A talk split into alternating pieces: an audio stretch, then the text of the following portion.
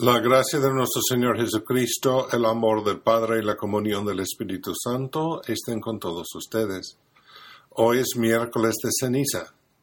Este es Padre Stephen Reynolds, el párroco de la Iglesia Católica de Saint Elizabeth Ann Seton en Houston, Texas. En, la, en el Antiguo Testamento, las cenizas eran un signo de dolor. Vestirse del cilicio y sentarse sobre las cenizas era un signo de profundo sufrimiento del corazón. Jacob, Job, el profeta, profeta Daniel y el rey David se encuentran entre los que pra- participaron en esta práctica penitencial, ya sea una expiación por sus pecados, como signo de su sufrimiento interior, o como oración sacrificial de petición. Y los primeros cristianos adoptaron esa práctica como un signo de dolor por su pecado y como un signo de arrepentimiento. Y, para el año mil, el primer día de Cuaresma estaba marcado por los fieles que recibían la señal de las cenizas. Las cenizas se hacen quemado las palmas que fueron bendecidas para el Domingo de Ramos el año pasado. Como tales, son un recordatorio de la inconstancia del corazón humano.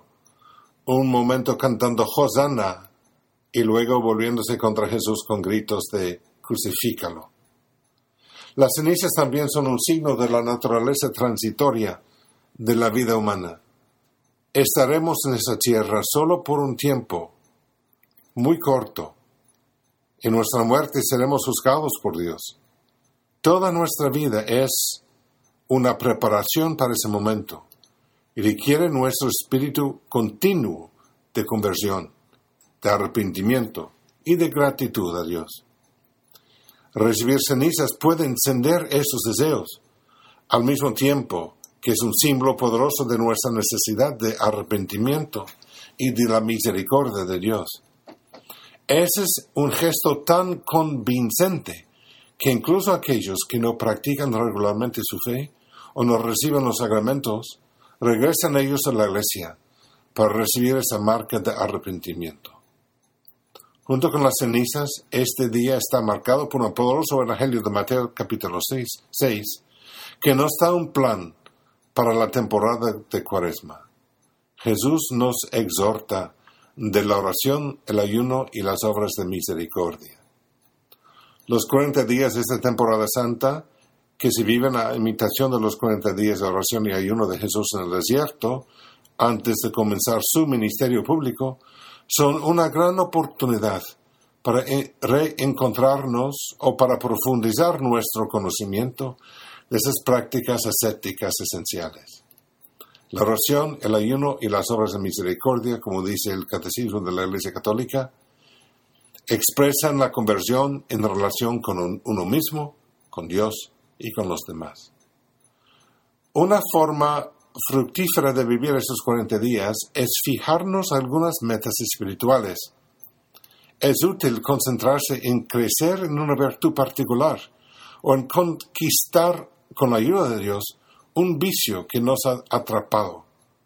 Quizás todo lo que tenemos que hacer es cambiar una o dos cosas pequeñas para obtener un gran beneficio espiritual. Lo importante es empezar, pedir la ayuda de Dios y no rendirse, aunque nos caigamos algunas veces en el camino.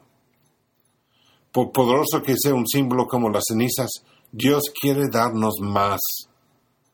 Por sí solas las cenizas no valen nada. Son lo que queda cuando todo lo bueno se ha consumido. En lugar de cenizas espirituales, debemos desear el fuego espiritual.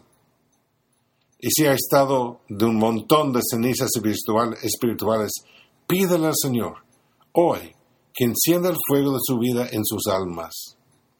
Él da mucho más que las obras, la riqueza de su palabra, la santidad de sus sacramentos, una vida de comunión y fe en su iglesia. Por supuesto, recibamos hoy las cenizas, sí, pero al mismo tiempo avivemos nuestro deseo de más, de fuego, de vida divina, de una vida de propósito y significado.